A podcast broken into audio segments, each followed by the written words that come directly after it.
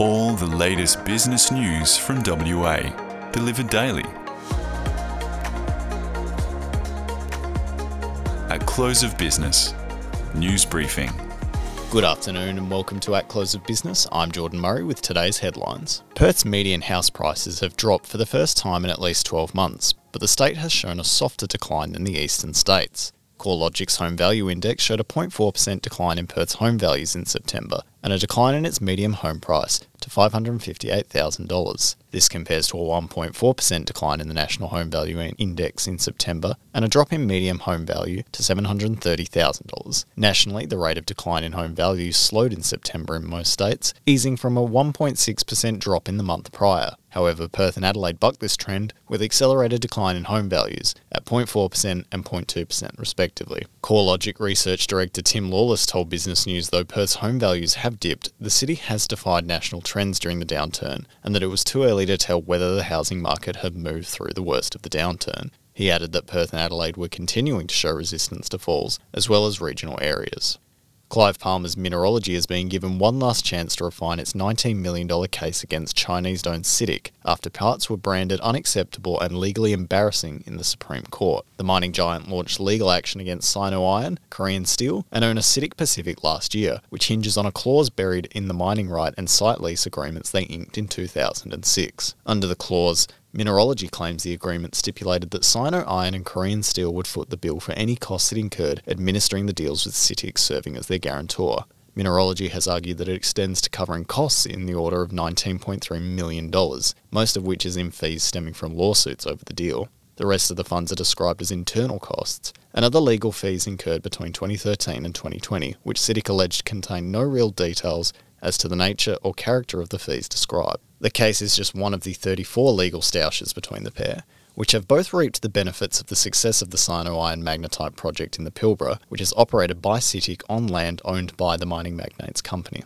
More than one hundred million dollars is believed to be owed by A S X-delisted Vietnam Industrial Investments, as the Perth business, which had previously boasted high-profile directors, is sent to liquidation. The New South Wales Supreme Court appointed Deloitte's Matt Donnelly and David Mansfield as liquidators to take control of the business last Thursday. That followed a move to wind up the company by Kuala Lumpur-based creditor Malayan Banking Berhad, which trades as Maybank. Vietnam Industrial had interest in the Vietnamese steel industry, owning and operating an automated rolling mill in Haiphong, producing rebar, among other assets. But Vietnam Industrial was delisted from the A S X in October last year after it was unable to post an up-to-date annual report.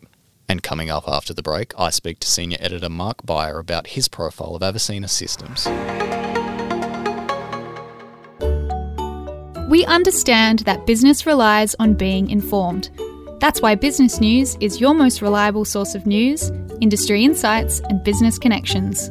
To stay fully informed, we encourage you to subscribe to our emails, flick through our magazine, and visit business news dot com dot a u for daily news updates. It's the best way to ensure you have the information you need to be future ready. Business News. More news, more insights, more connections.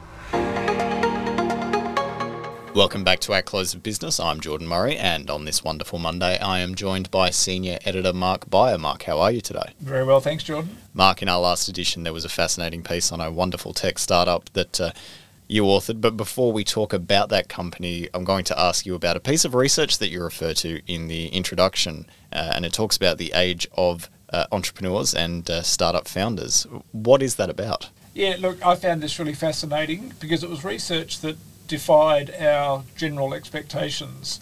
Uh, when we think about successful entrepreneurs in the tech space, we think about people like Mark Zuckerberg.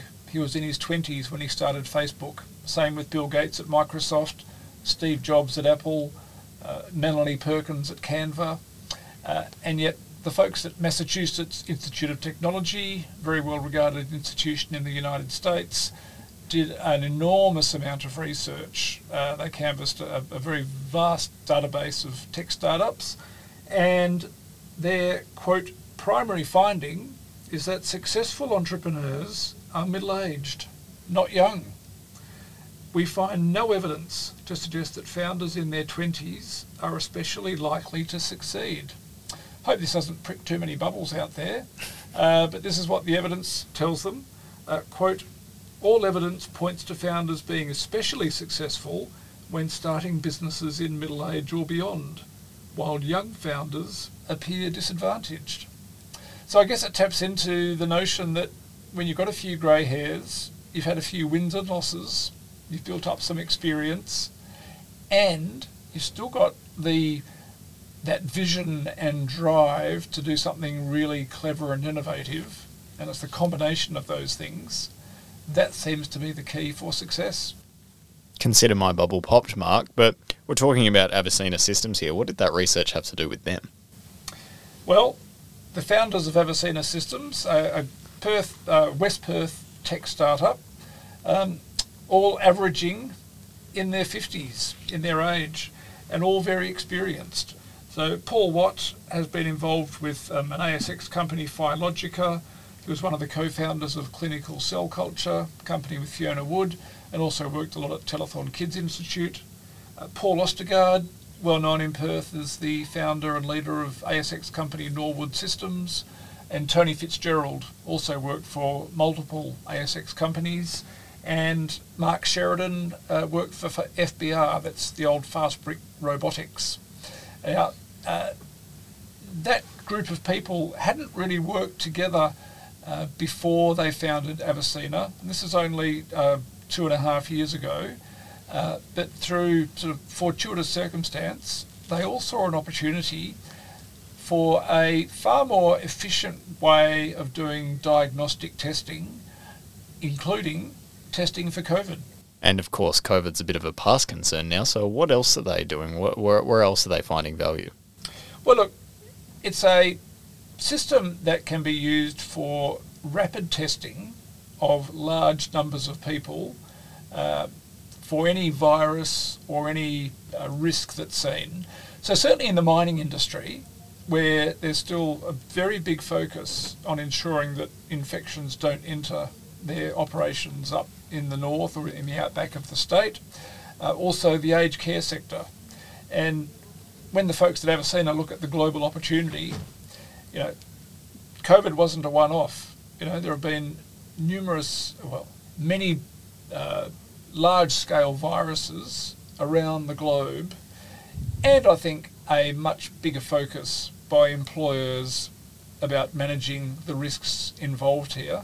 So they certainly see a big opportunity. They're getting very keen demand for the uh, systems that they've built for this testing. Uh, they've gone as far as getting uh, high-level T G A authorisation. Uh, they've had solid support from investors. They've raised the capital that they've needed. Uh, they've had backing from government. Um, so look, a lot of positives there. Um, and look, if they keep on going on this trajectory, there'll be one more example to um, add to the evidence for that M I T study. Well, it's a great story to start off the week, and you can read it now by heading online to business news dot com dot a u. Mark, thank you so much for your time today. Thanks, Jordan. The latest business news delivered daily.